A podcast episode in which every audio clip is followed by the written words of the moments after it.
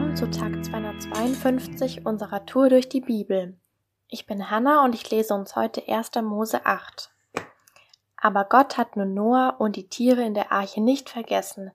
Er sorgte dafür, dass ein Wind aufkam, der das Wasser zurückgehen ließ. Die Quellen in der Tiefe versiegten und die Schleusen des Himmels wurden verschlossen, so dass kein Regen mehr fiel. Nach dem 150 nach den 150 Tagen ging das Wasser allmählich zurück, und plötzlich am 17. Tag des siebten Monats saß das Schiff auf einem der Berge von Ararat fest. Bis zum ersten Tag des zehnten Monats war das Wasser so weit gesunken, dass die Berggipfel sichtbar wurden. Nach weiteren 40 Tagen öffnete Noah das Fenster, das er eingebaut hatte, und ließ einen Raben hinaus. Der flog so lange ein und aus, bis das Wasser abgeflossen war. Noah ließ eine Taube fliegen, um zu sehen, ob das Wasser versickert war. Aber die Taube fand keinen Platz zum Ausruhen, denn die Flut bedeckte nur das Land. Darum kehrte sie zu Noah zurück. Er streckte seine Hand aus und holte sie wieder ins Schiff. Dann wartete er noch weitere sieben Tage und ließ die Taube erneut hinaus. Sie kam gegen Abend zurück, mit dem frischen Blatt eines Ölbaums im Schnabel. Da wusste Noah, dass das Wasser fast versickert war. Eine Woche später ließ er die Taube zum dritten Mal fliegen und diesmal kehrte sie nicht mehr zurück. Im 601. Lebensjahr Noahs, am ersten Tag des ersten Monats, war das Wasser abgeflossen. Noah entfernte das Dach vom Schiff und hielt Ausschau. Tatsächlich, das Wasser war verschwunden. Am 27. Tag des zweiten Monats war der Erdboden wieder trocken. Da sagte Gott zu Noah, Verlass mit deiner Frau, deinen Söhnen und Schwiegertöchtern die Arche. Lass alle Tiere frei, die bei dir sind, die Vögel und alle großen und kleinen Landtiere. Sie sollen sich vermehren und sich auf der Erde ausbreiten. Also ging Noah mit seiner Familie aus dem Schiff, und auch die vielen verschiedenen Tiere kamen nach ihren Arten geordnet heraus.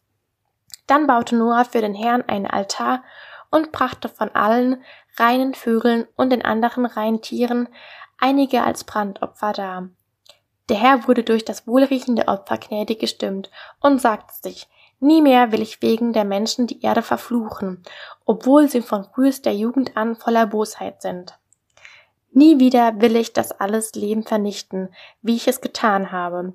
Solange die Erde besteht, soll es immer Saat und Ernte, Kälte und Hitze, Sommer und Winter, Tag und Nacht geben.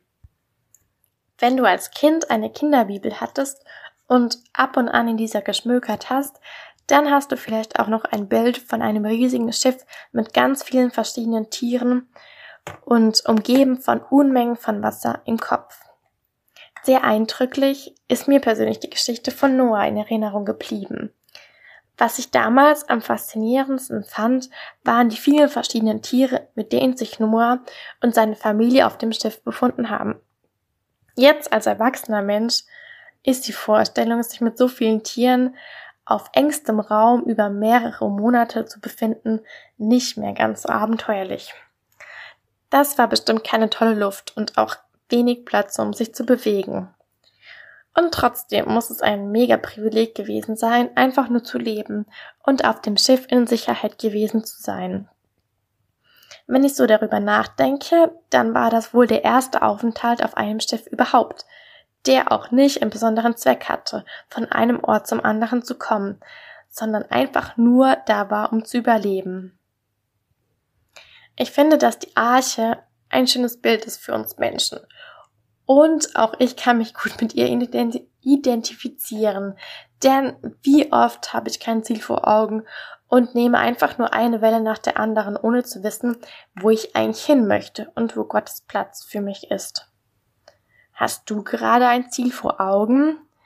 Und welchen Schritt kannst du vielleicht als nächstes gehen, um in Gottes Richtung zu gehen? Wie oft geht's mir persönlich auch wie der Arche am 17. Tag des siebten Monats. Denn an diesem Tag setzte das Schiff fest.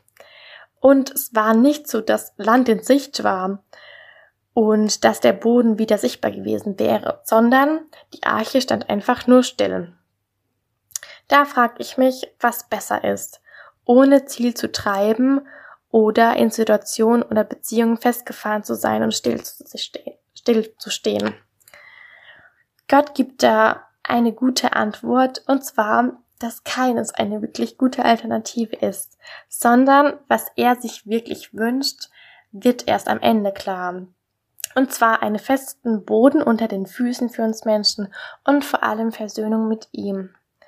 Aus Dankbarkeit und voller Staunen über Gottes, über Gottes Gnade bringt Noah dann ein Opfer vor Gott. Mich ermutigt besonders, dass Gott Noah und alle Bewohner der Arche nicht vergessen hat. Er sorgt dafür, dass das Wasser Stück für Stück wieder zurückgeht und der Boden wieder trocken wird. So konnten alle die Arche nach fast einem Jahr wieder verlassen und die Freiheit wieder erlangen. Hast du im Moment das Gefühl, dass Gott dich vielleicht vergessen hat? Dann halte fest an der Zusage, die Gott dir gemacht hat. Er ist ein gnädiger Gott und hält zu dem, was er versprochen hat. Er steht zu seinem Wort und wird, solange die Erde besteht, für Leben sorgen. Das ermutigt mich richtig. Heute ist ein guter Tag für einen guten Tag. Lass sein Wort in deinem Alltag praktisch werden.